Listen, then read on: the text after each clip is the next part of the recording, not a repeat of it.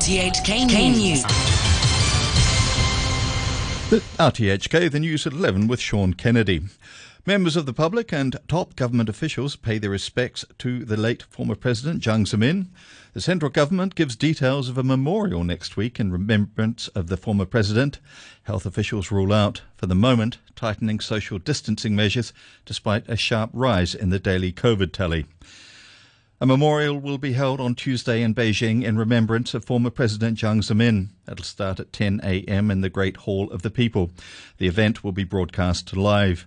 During the ceremony, people across the country will observe three minutes of silence and all public entertainment activities are to be suspended. The former president died in Shanghai yesterday at the age of 96. Here in Hong Kong, Chief Executive John Lee paid tribute to the late former president at the central government's liaison office in Western. Others there to pay their respects included former CEs C.Y. Leung and Carrie Lam, government officials and lawmakers. Condolence books were also made available. Some people laid floral tributes outside the liaison office in honour of Mr. Jiang. One of them told RTHK why she thinks the former president cared about the SAR.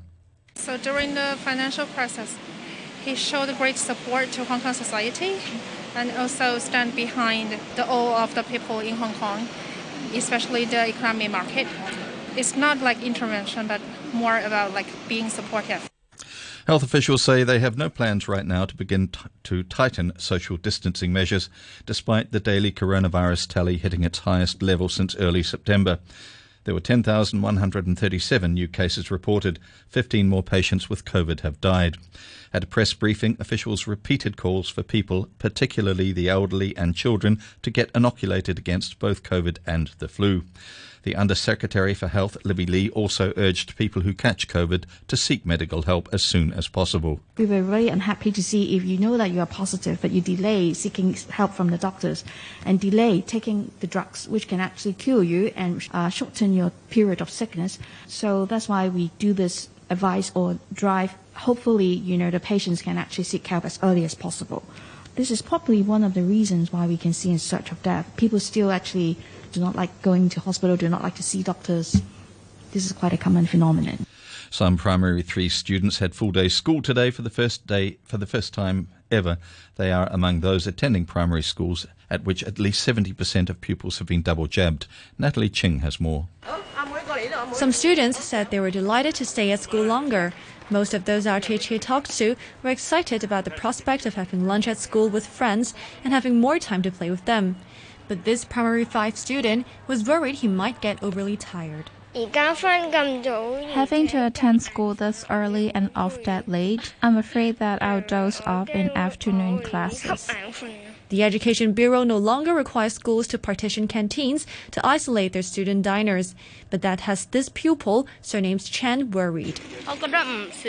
It's not a good idea to eat at school. I'm afraid of being infected with COVID from my classmates.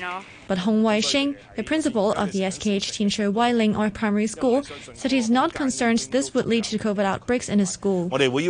He said pupils are not allowed to chat with each other when having lunch, and the school will provide partitions if the students request them. Two former Cathay Pacific flight attendants have been jailed for eight weeks for violating quarantine rules. Eastern Court heard that Wong Yun Lung and Nilson Lau were subject to medical surveillance for to three weeks last December, but failed to observe the specified conditions and had gone out for meals before testing positive for COVID. The two had been remanded in custody after their convictions last month. One of the world's biggest reinsurance firms says natural disasters so far in 2020 have made this year one of the most expensive for global insurance. Swiss Re said disasters had already cost companies 115 billion US dollars. It said Hurricane Ian, which struck the southeast of the United States in September, was the most costly event, estimated at up to $65 billion. Secondary causes such as floods and hailstorms accounted for the rest. On to the weather forecast. It'll be mainly cloudy with one or two light rain patches tonight. Rather cool again tomorrow with a minimum temperature of about 13 degrees in urban areas, slightly lower in the new territories. There'll be sunny intervals later on and a high of about 18 degrees. Currently 15 degrees Celsius and the relative humidity is 71%. You're tuned to RTHK. The time is 5 minutes past 11. The High Court has acceded to the government's request for an adjournment of the national security trial of former media tycoon Jimmy Lai. This is to allow the Standing Committee of the National People's Congress to decide whether or not the original t- intention of the law it passed was to allow foreign lawyers to take part in such cases. Violet Wong reports. At a hearing before a three judge panel, the Department of Justice said it had every reason to believe that Beijing will accept Chief Executive John Lee's request for it to interpret the national security law, a move that could see Lai banned from engaging British barrister Tim Owen to defend him. Anthony Chow from the prosecution noted that the government's move was fully supported by mainland authorities, including Beijing's liaison office and the State Council's Hong Kong and Macau Affairs Office. He said the Standing Committee's decision on whether overseas barristers who aren't qualified to practice in Hong Kong can take part in national security cases would have far reaching implications. Mr. Chow then asked for a seven day adjournment to Lai's case, but the court said it would be more prudent to add a few more days and postponed the hearing until December the 13th with no objection from the defense. Prosecutors want they may seek further adjournments depending on Beijing's timetable for an interpretation. But one of the judges, Alex Lee, said it would be unfair to Lai and other defendants if the trial was repeatedly adjourned without a clear time frame on when it would commence. Mr. Chow said he believed Beijing would accept the interpretation request shortly and he would then be able to inform the court of suitable dates for the trial. Tim Owen was absent from the hearing, with Lai's defense team saying the immigration department had withheld his work visa extension. Two men have died and more than 30 people were evacuated after a fire broke out at a building in Wan Chai. Police have classified the case as murder, arson, and suicide. Officers believe the two men had an argument before one of them set fire to the unit. Damon Pang reports. Firefighters were called to Camlock Mansion on Lockhart Road at about 3 a.m. and took more than an hour to put the fire out. The two victims were found inside the flats. Police Superintendent Sin Kwok Ming told a press briefing that one was an 89 year old man surnamed Lau who had lived there for over three decades. His body was charred, he said, but there was also a 2 centimeter wound on his chest apparently caused by a sharp object. The other man suffered serious burns and was rushed to Ruttonjee Hospital, where he was declared dead. He also had a one centimeter wound on his chest. Mr. Sin said two cans of inflammable solvent were also found and had been sent to a laboratory for further tests. A 25 year old man has been arrested for murder after his mother was found dead at their home in Upper Ngau Tau Estate. Police said the 50 year old woman had been missing for a few days. A nurse raised the alarm after no one answered the door when she went to visit the flat in Shangwing House yesterday. Firemen then broke in. The woman's body was found in a bedroom with bruises and scratches on her face, back, and arms. Police say the suspect has a history of mental illness. President Xi Jinping has told the President of the European Council, Charles Michel, that Beijing wants to strengthen strategic communication and coordination with the European Union. Wendy Wong reports. In a meeting at the Great Hall of the People in Beijing, Mr. Xi told Mr. Michel that he hoped EU institutions and member states will establish an objective and correct perception of China broadcaster CCTV reported that Mr. Xi said China will remain open to European companies and hopes the bloc can eliminate interference to provide a fair and transparent business environment for Chinese companies. The president also mentioned the passing of former leader Jiang Zemin during the meeting. He noted that during his tenure as state leader, Mr. Jiang had attached great importance to the development of Sino-EU relations. Mr. Xi said Mr. Jiang had visited European countries many times, maintained close contact with his leaders, and promoted dialogue and cooperation between the two sides. The president said his legacy will be carried on and that Beijing will continue to develop China EU relations. Charles Michel says after their meeting that he urged President Xi to use his influence on Russia over the war in Ukraine. China is a global player and a permanent member of the UN Security Council we all share the responsibility to work for peace and for the respect of the fundamental principles of the United Nations Charter. I urged President Xi, as we did at our EU-China summit in April, to use his influence on Russia to respect the UN Charter. Turning overseas, the UN is appealing for a record 51.3 billion US dollars to fund its work over the next year. The figure is a 25% increase on last year. The UN says the cash will support 230 million people worldwide. The UNA chief Martin Griffiths says that number is only going to rise. That increase is a steady increase in the last few years since 2019. If you look back at the, at the trends, it's been going up steadily by about that amount. It's spiked with COVID, it went up. Unfortunately, it didn't come down after COVID, but the numbers have been steadily increasing. So the next year is going to be the biggest humanitarian program in the world. A sixth letter bomb has been discovered in Spain after one was intercepted at the US Embassy. The Interior Ministry said the letters, all received in just over a week, were similar and contained a pyrotechnic material.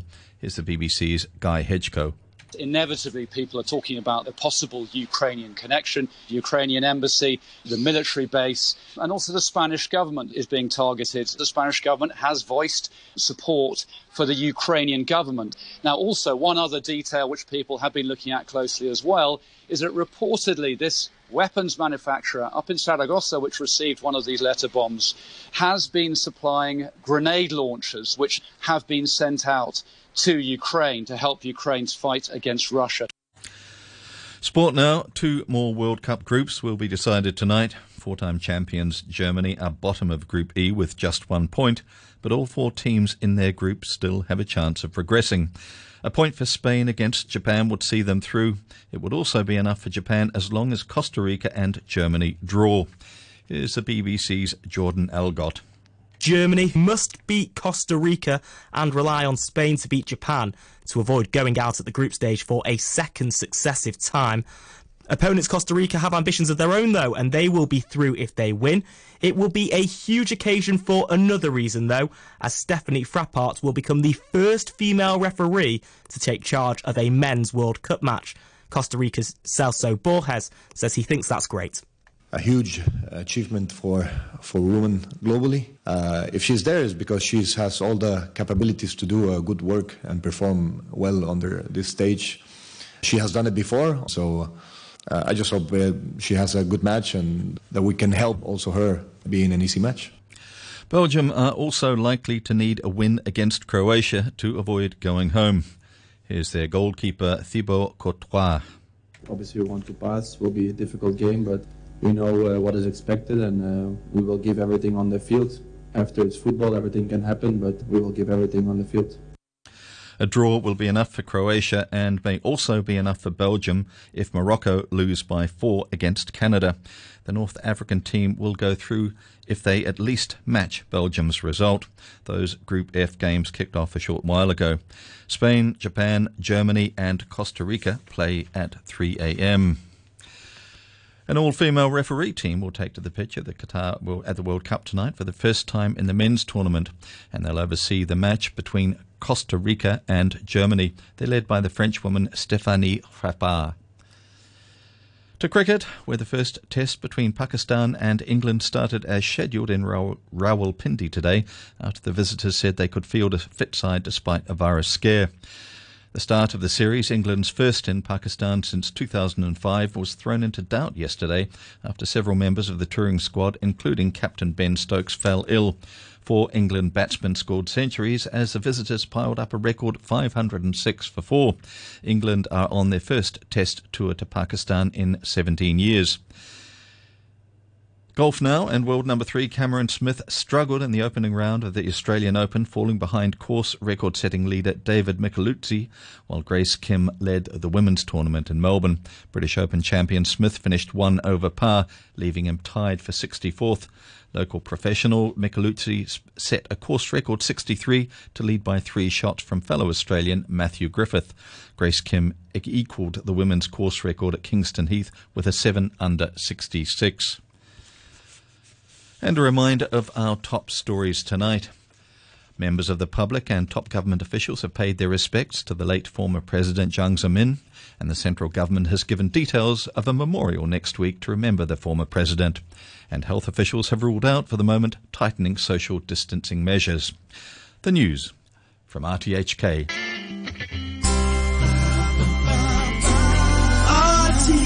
RTHK Radio 3. Shades of night are falling. It's twilight time. Out of the mist, your voice is calling. Tis twilight time. When purple colored curtains mark the end of day, I'll hear you, my dear, at twilight time. And a very good evening, one and all, here in Hong Kong. We've almost made it to Friday, just a few minutes to go. And to bridge that gap, we've got 45 minutes of easy listening music, particularly if you've had a bit of a hard day. If you'd like a song yourself, it's Radio Pete at Gmail. First one for you tonight from a great mix is a song from the McGuire sisters. Together at last at twilight time.